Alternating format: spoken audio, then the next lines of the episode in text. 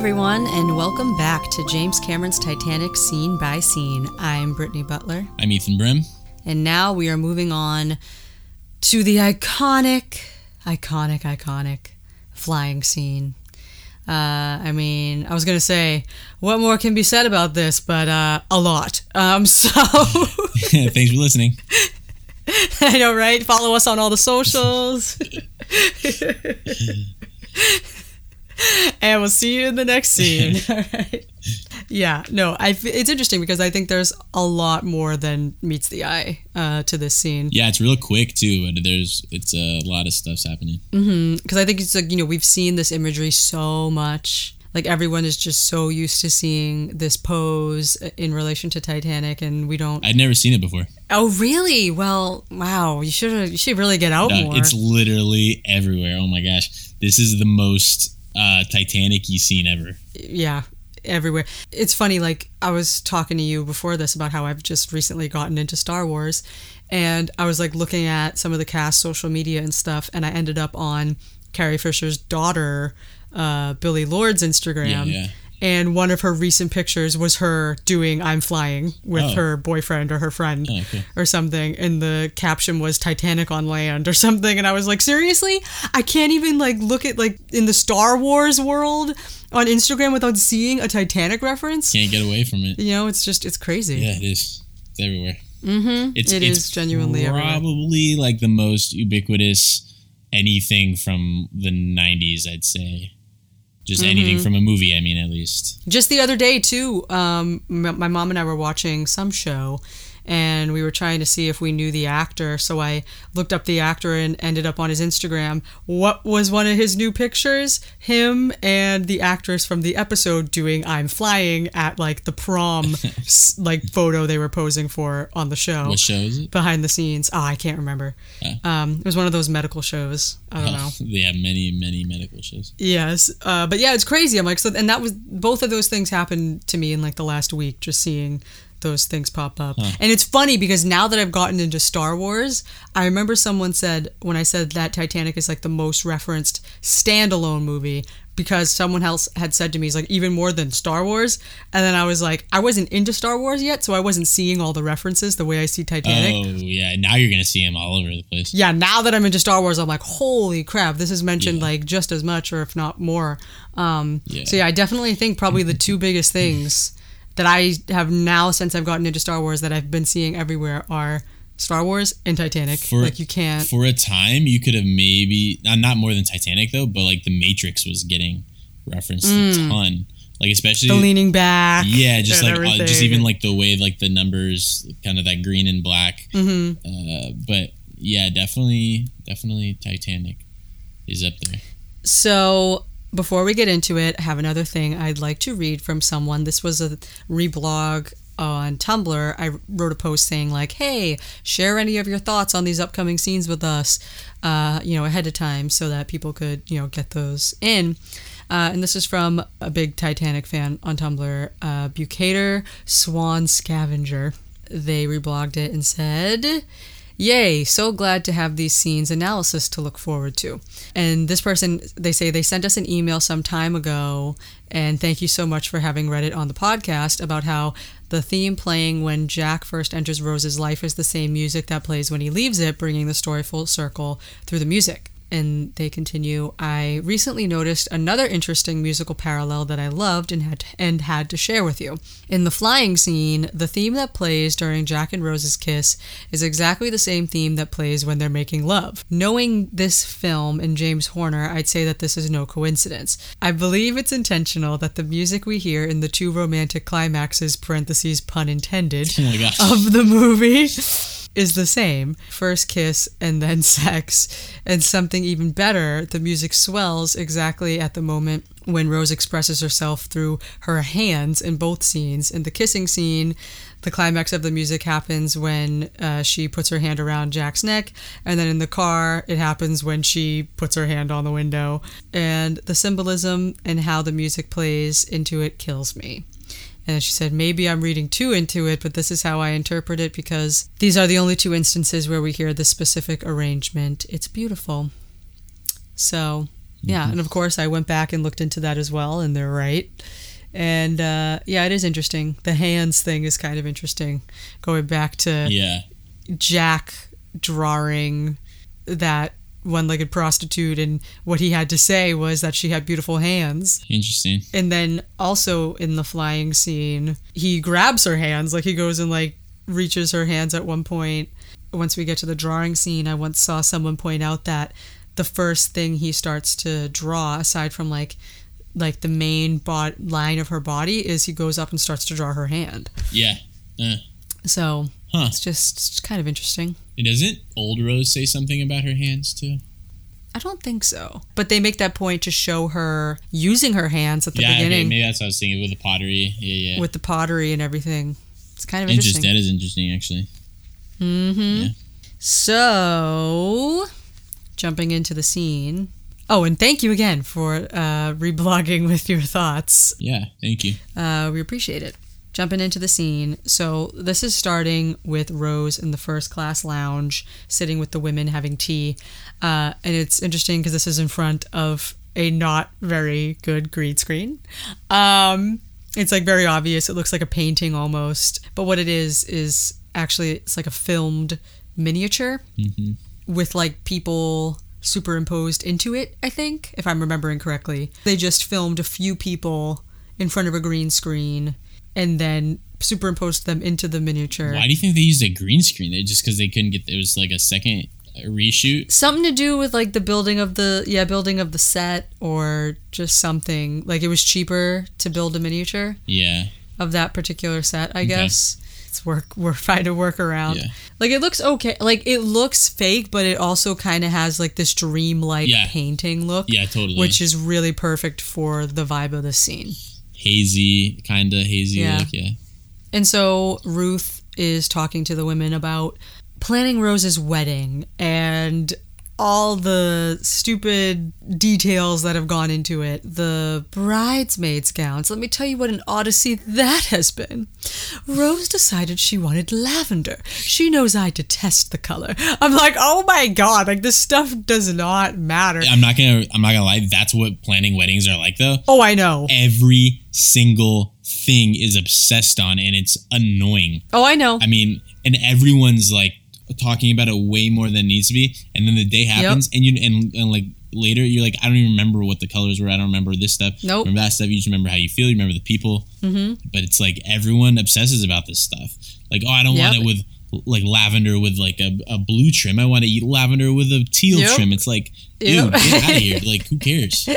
And so obviously Rose doesn't care. She's zoned out, and you know Ruth's talking about how the invitations have to had to been sent back twice, and then the reaction, "Oh dear," from from another woman about so it. appalled. Yeah, it's it's just crazy. And so like they're zooming in on Rose, and she's zoned out, and she looks over to her left and sees this little girl and her mother or whoever it is to her.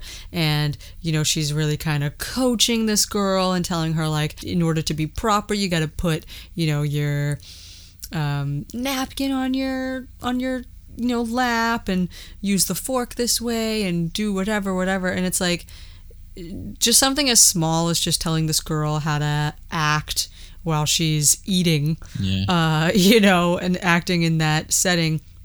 Just seeing something as small as that, you can see the gears turning in Rose's head about like, oh, I went through what this little girl's going through. She's gonna grow up potentially maybe how I feel right now. You know, does she want to continue on that path that she's been groomed for basically you know because like because it's like now she has realized that she kind of has a way out through jack Yeah. and the sort of idea and life and excitement and everything that he's sort of presenting it's sort of again with choices her deciding okay am i gonna stay and do what's expected of me or am i gonna go and take this chance and break away from this monotony and everything that she's just been in since she was the same age as this little girl So, so the, in that moment is when she kind of has like this realization. Is that when makes her change her mind? You, you would you say? yeah i mean i think that's why they make a point But my thing is like, I feel like she's already had she already knows the answer. Yeah.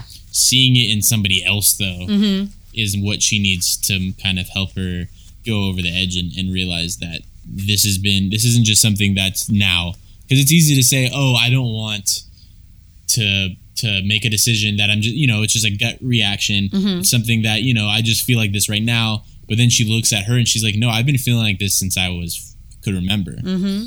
and I think that's how she realizes that this is a decision, uh, not just of the moment. This is a, a decision that I've needed to make all this time, and I can finally make it. Mm-hmm. When you're like, it's easy to just get in like a, a like a funk, right? Mm-hmm. Ah, like my what's my life, whatever, right? Just to acknowledge that no, it's always been like this. That's when you realize it's not just a funk; it's Mhm. a life. Like this is what I, I am, right? And I will always be if I don't change something. Right. Yeah, when you said seeing it through someone else, uh, I think that's key too, actually, because, you know, she's been living internally with this for so long. You know, just taking a second to look and observe and being able to see it and knowing what lies ahead for that girl. Yeah, yeah. She sees a trajectory uh, of the little girl as well. Um, who, by the way, that little girl is now stuck in in her thing because Rose doesn't try to save her. Oh, God, I know. I know, right? But what could you do? I know, right? So he- she changes her mind. So it cuts hard cut, which I like because it's so it's like this dainty music playing in the background at the first class lounge, and then suddenly, Yeah, all the water. And, just like the like it's just oh my god, like in the theater, it's just like whoa, Yeah. like yeah, that that ship, that ship is strong and loud and sailing, um, you know, and it is kind of funny though like jack he's being such a little emo boy he just went to the bow of the ship just to stare yeah, out at the ocean and at the beautiful sunset and just contemplate the meaning of life and the fact that Rose turned away. And yeah. Sometimes we all need a good stare, you know. um, but of course, this is all coming full circle with the King of the World scene. You know, we've already seen him at this place. We know that he had a good time at the bow before. so it's a nice little place.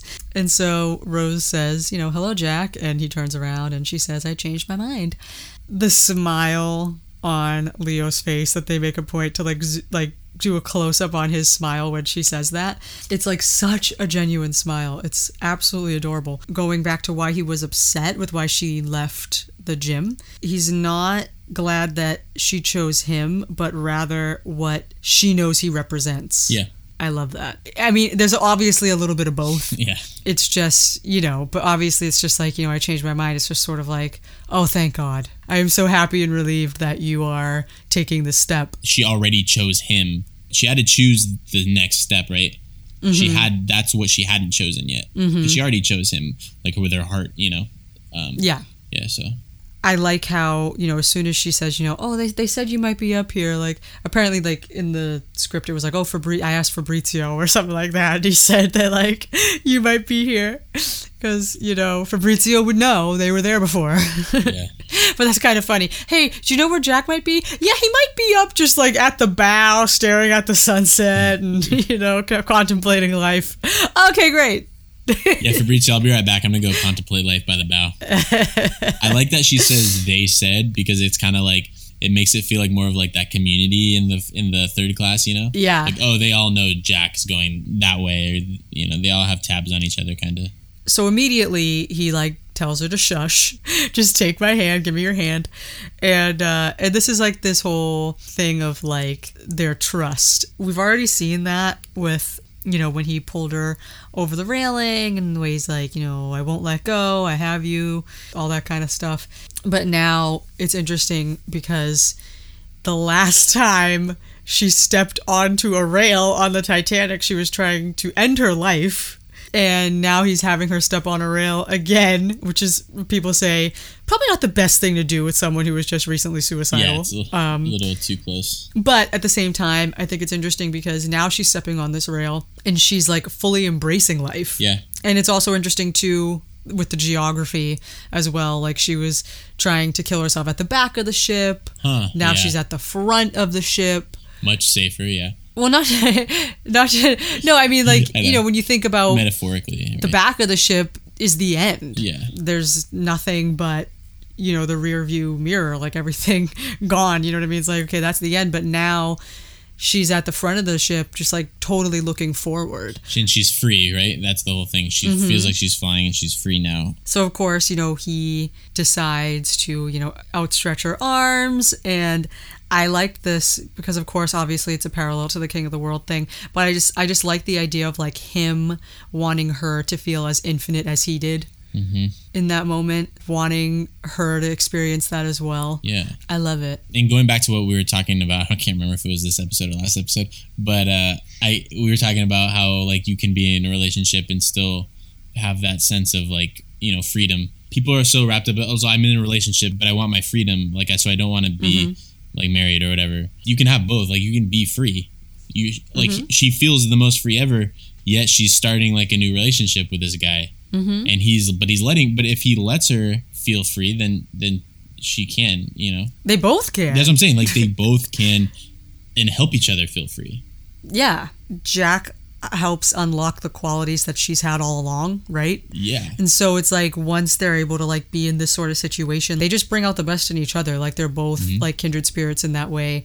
This scene, obviously, it's a really important moment for Rose, but it's just a beautiful moment for them as this m- Yeah. movie couple Yeah. on the cusp of this beautiful relationship starting. But we know that this is the last sunset before Titanic sinks. And and yeah, and like accountability doesn't mean you loss of freedom, right? It just means you have somebody you who who you can count on, depend on, and like uh, confide in, like I was saying earlier. But you also have this moment where it's like that freedom, but then you it's like looking into the future. What's the future? Is it's gonna sink. It's just it's like a weird not a not a dichotomy necessarily, but like it's just a weird contrast between the two different what's happening, what's gonna happen. The future's wide open, but then it's still you It's know not. still like Yeah. you know nature is still way more powerful than humans. So it's yeah it's really crazy and so um again like i was saying like oh now she's like fully embracing the idea of life stepping onto this rail in contrast and like her breath is like literally taken away by the beauty of just the sunset and just feeling like the entire world is at her feet i cannot watch this scene without getting goosebumps from the cinematography to all of the layers beneath the meaning of it and that motif too. Oh my gosh! oh my god the score But like when that hits, it just it pushes dude, it like yeah that. I love. That's my favorite motif is that flute when he does da da da da. Like because it's just Mm-hmm. sim- especially like when it's in the young love stuff Mm-hmm. because it it matches that dreamlike feeling of when you like are first in love with somebody. oh yeah you know, and just that like sense of just magic that you feel, and that motif is so ma- it's magical. Like it just the way Mm-hmm. Oh, it's, yeah. it's almost like when you try to trap that sense in your mind of like thinking back on something that could almost just play while you're dreaming of it too. You know, yeah I love that. and then and then I think it has a little bit of the vocal bit in this too with the uh, so good. and then it, and then it becomes so powerful, right? Yeah, When it when we get that beautiful like helicopter shot of the ship at this beautiful sunset, and that's what I'm saying too. So it's like you have this amazing moment for Rose. You have this really sweet moment for the couple. You have this amazing shot of Titanic, and we all know what's going to happen to it. Uh, you know, it's this beautiful sunset. You this beautiful music. It's just, it's, ugh, it's just. I mean, instantly classic, instantly iconic Yeah. scene. like you knew when you were watching it. I didn't have the pleasure of seeing it uh, in its initial run, but I'm sh- I imagine you when you watched it for the first time, you're like, this is iconic. Like as you're watching it, you know you're watching something big. Stuff like this is why you go to the movies. You go to the movies Yeah. to see movie moments like these like, these things that you that can only be captured Mm-hmm. In cinema. Where every element just comes together to form like this one sensation Mm-hmm. that you can't you can't replicate that in any other Mm-hmm. way. Yeah, totally. Yeah. And that's what we talked about a little bit before. I think that I feel like a lot of movies today are missing movie moments. We don't really Mm. yeah, have it's so cluttered. And we were talking about Rise of Skywalker. One of the things that I thought it did terribly was it was rushing through everything. You it, it didn't just live in its universe. Like it was like mm-hmm. here's this planet. Look at all these things. Overstimulation. And then you're in another planet. Look, all these things. Overstimulation. You're like, what am I? I can't just like be here. Like look at this scene though, where they're on the bow and it's it's there's nothing. It's barren. It's just them two, the water. It's breathing. but you feel the atmosphere Mm-hmm. and you feel it's breathing. Yeah, you feel the wind, right? Like you almost like feel. Oh, yeah. You can even like smell the purity of the air and just Mm-hmm. all this stuff's coming together and it's creating like this magical moment. Mm-hmm. And it, to do that in a big budget movie like this, that's how they used to do it. Though, look at Jurassic Park. You can remember moments from Jurassic Park. Mm-hmm. You can remember moments from The Matrix. You can remember moments from even like the prequel trilogy of Star Wars. But like yeah. but like now like you don't have those moments really. And i think that's No. something that uh, i think is uh, why cinema and i think movies are good still but not the same type of movies that used to be good back back in the day. Like not the movies that have left indelible marks on pop culture like yeah. you know? Yeah, no totally but of course so I, I think i just said this about how he asks her do you trust me? And she says i trust you. And like that's also like right there cementing this other layer of their bond. Like you know what i mean? It's like she's up on a on this rail and she she's putting her trust in his hands which you know? which makes me so nervous by the way. Like oh yeah. I get anxiety watching that every time. Yeah, in that in one of the other books I have, they just pointed out that it's interesting how it's the image of two bodies in flight that is perhaps the most popular image from Titanic. Mhm. Um, and they just said again, like going back to like the body types of the characters, they were like, would this scene have worked with Arnold Schwarzenegger and like someone else? Like, probably not. yeah be yeah i can't imagine that would look so weird Yeah. yeah they should recreate it with arnold schwarzenegger I'm just thinking about Arnold Schwarzenegger. Yep. Ah, do you trust me on the edge of the ship? Hold my hand, you will fly.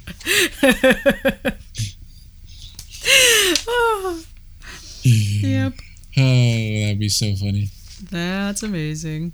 But you're so right about being able to feel the wind. Uh, Even just listening to that song, It's crazy. I can feel a You feel the temperature. Mm-hmm. almost, right? Like, yeah, and, and I think it's because it's such a like the flute, right? Cuts through everything, Yeah. and you and it kind of has like that's it slices through like a cold air, like a, a breeze, you know. But then you have that vocal too, like when it swells and it's the Yeah. Ah, just it's like literally just Yeah. this this vocal is also breathing. Like you know, it's Oh, like yeah. it's like there's this breath that it's bringing to it as well. yeah, wow, that's crazy. It's beautiful. And the, there's like this tinkering piano or harp or something that's like ding ding ding ding ding ding ding ding ding ding ding. It's like oh, it's it's really beautiful.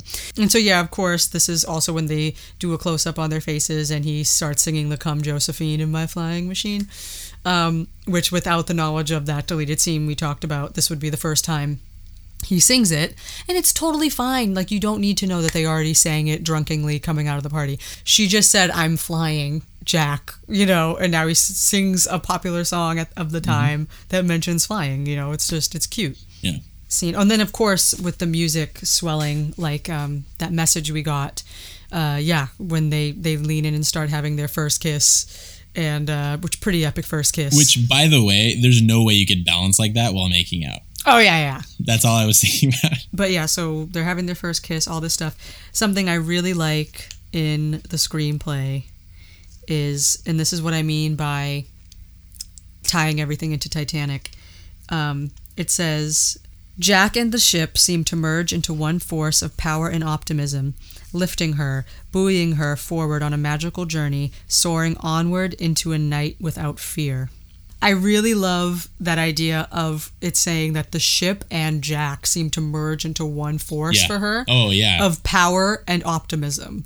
That's why I always want to shed a tear when I watch this scene too, because of all the emotion wrapped up in Titanic as well. optimism, right? Yeah. Strength, uh, optimism. The power, the power of the ship and the optimism that everyone was feeling, and like now Rose is really feeling it, and you know Jack already felt it with the King of the World thing, and now she's feeling it, and it's just this amazing like shared experience on something we know is doomed, and it's you know it's just it's just one of those things again you know soaring onward into a night without fear and we all know that tonight is going to be one of the most horrifying nights ever like you know Yeah. but like for right now in this moment like there is no fear ahead there is nothing that can touch this moment Yeah, no, it's totally. Yeah, I like that. yeah, I love so many things about this movie. Um, and then, of course, what happens while they're kissing is that we get the fade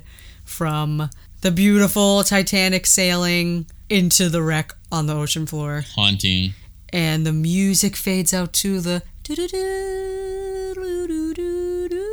Like, you know, and it's like this ghostly thing. And I love the way um, James Cameron made it so that the last thing like you see is like Rose's um scarf thing Yeah, like yeah. waving in the wind is like that's like the very last thing that fades you're feeling that breeze until like the very last moment wait a minute yeah it's dead on the ocean floor now um Calm at the bottom of the ocean.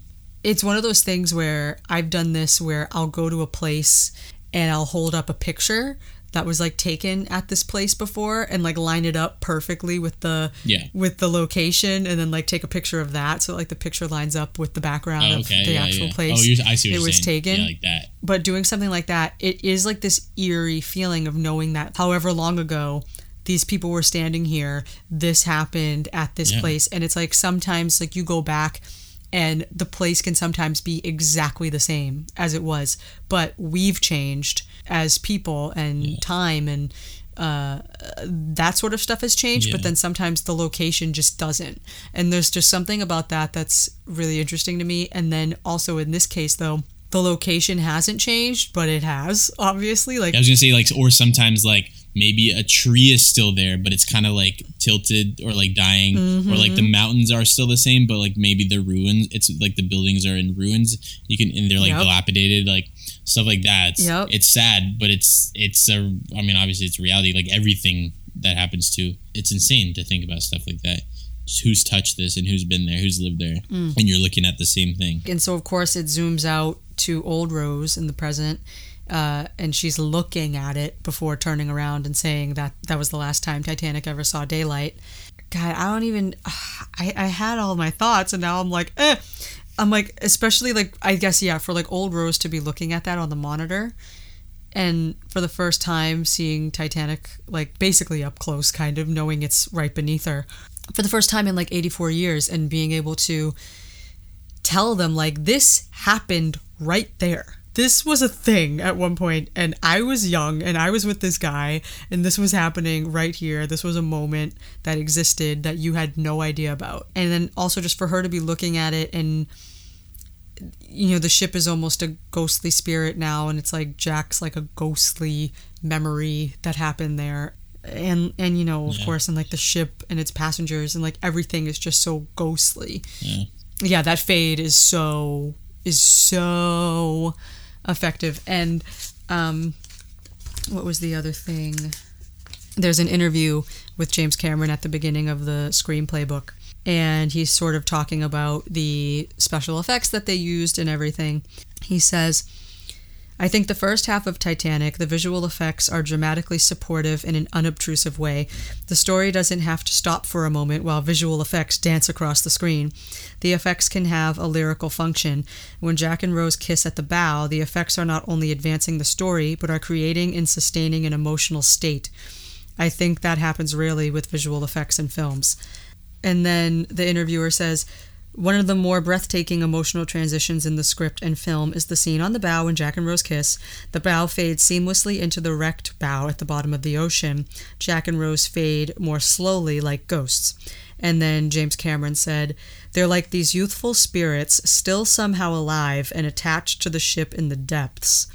I think the moment when Jack and Rose fade as the ship transforms into the wreck turned out to be a kind of effects epiphany because it shows the power visual effects can have to merge concepts in poetic ways. It's too limiting to only use effects to create spaceships and monsters and fantastic otherworldly things. So wait, so the the image we see of the wreck is is a creation, is a model. That fade was probably a model Okay, because I was trying to figure it they out. filmed it in the way where they knew it would line up perfectly yeah, that's thing. true. Like that's true. Like the distance and stuff, right? Yeah. like I don't think they could have done that under the ocean. Because yeah, they were good. They had like a little bot down there and stuff too. so yeah, it's just you don't really think about the fact that the visual effects are being used to tell the story and to heighten and uh, convey emotion. You could also say that it makes it more, mm, like hidden because you Yes. don't expect it, right? Because you expect it in like a movie about outer space or aliens Mm-hmm. or like robots or whatever, right? But you don't expect it in a movie about an, just an actual ship floating on the ocean, Mm-hmm. like. But it happens, and you're like, I've only seen effects mostly on to recreate dinosaurs or like Mm-hmm. lightsabers or whatever. But yeah, it's cool how they uh, they use it in a way that's not really used in other stuff. And another really amazing thing that ties into the next scene in the Anatomy of a Blockbuster Titanic book, they point out it says there is also another important aspect to Rose's depiction as a woman her age. Rose is represented by two bodies and two faces. One is young, Winslet, and one is old, Gloria Stuart. In the frame story, both Rose and Titanic are old relics of their former selves. Hmm. S- something about when I read that sentence, I was just like, whoa. Like, for some reason, I never Whoa, really. it's heavy, man. Yeah. Like I never really thought of it like that. That's true though. Yeah, it's funny. And it goes on to say that this shot we're talking about makes it chillingly clear. The camera pulls back from underwater images of the ship's wreckage to Rose narrating her story, her wrinkled face clearly echoing the ship's wreckage. The film thus implies that elderly Rose's face and body are, you know, a withered wreckage of femininity, but then they start like going off. And Um, you, it also kind of speaks to like how we identify, like how we categorize like the stages in our lives, right?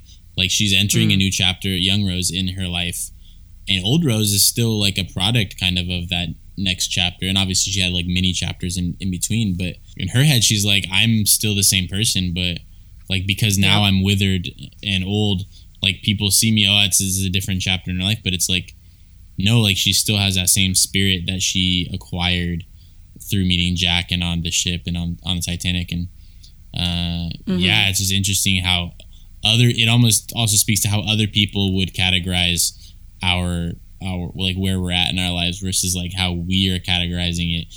We might not look the same, but we feel great. We feel better than ever. Or like we might look better, but we don't feel like our confidence is low. You know what I'm saying? Like different people have different stuff going on and, and uh, it just kind of is interesting to think about. Yeah, and that kind of goes into another line that it says in here.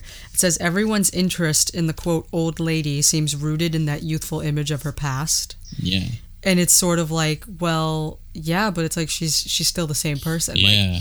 Her story isn't worth knowing just because she was once young and beautiful. Like, you know. Yeah. It's, it's super deep. And then it says, in a culture that attributes much of women's power to their beauty, um, age is, of course, the enemy. hmm And so it said, you know, they're basically the whole movie contrasting an elderly woman with her once young, beautiful self. You think James Cameron thought about all this stuff, or do you think a lot of it was just like happened to work out this? Oh, way? no, I, I, I think he thought about it. There are some other things in this book um, that he says that definitely sound like it was Premeditated. premeditated, like about this stuff. Because Yeah. sometimes I like I've written a script and I'm like, holy cow, like that was actually turned out like I thought about it and I was like, okay, it kind of worked out like poetically and, and like that, but I didn't intend it to be like that. I wonder if Hmm. he maybe I mean, I'm sure there are moments like that in, in the movie that Yeah. weren't intended, but they can be. But because sometimes also when you're crafting a story, just the nature of the story, if you s- line up all this other stuff, then other things will start to kind of come together uh, in, by happenstance too, not unplanned, just because everything else is lined up too. So Right. And then there's just, uh, again, another thing in this book, just kind of going back to Rose's freedom. It's all visually expressed, basically. So with the butterfly, now with this flying scene. And then there was just one line here that I highlighted. It says, Entrapment is the central dilemma of the film's upper class heroine who strives to free herself from, you know, her restrictive fiance and repressive lifestyle. And then there was a bit that says, just as certainly as Cal can't arouse his fiance's passions, let alone fulfill them, Jack does both in the most incredible of narrative circumstances. Mm-hmm. I don't know, just lines I highlighted that just stood out to me when I was no. reading it. That- I mean, there's some good stuff about. You can really pick apart this scene. I mean, obviously that's what we're doing, but like, there's just so many la- layers to it that it's like I don't think Yep. I don't think it can end. You know, I think you can literally just keep going. Oh yeah, I know. Especially like looking back to it, or like looking ahead to it, or looking back to it. Like it just keeps adding to the stuff. And it, that's what's funny too, though, right? How I say so many people look at this scene and they just see, oh yeah, it's the flying scene, Titanic. Next, The flying scene, Titanic. It's- I mean, seriously, I that that's what a lot of people take it as, but there's like a lot more there, and that's why you know I always get goosebumps when I watch this scene because of everything it represents. There's just so much Mm-hmm. from you know from all and, you know one of the most powerful things about it is that it's taking place on the Titanic. Like you know what I mean? Like that's one of the most powerful things about it. Oh yeah, and we're on the Titanic. Honestly, it's insane. I think that's everything I had in my notes for this scene today. Yeah.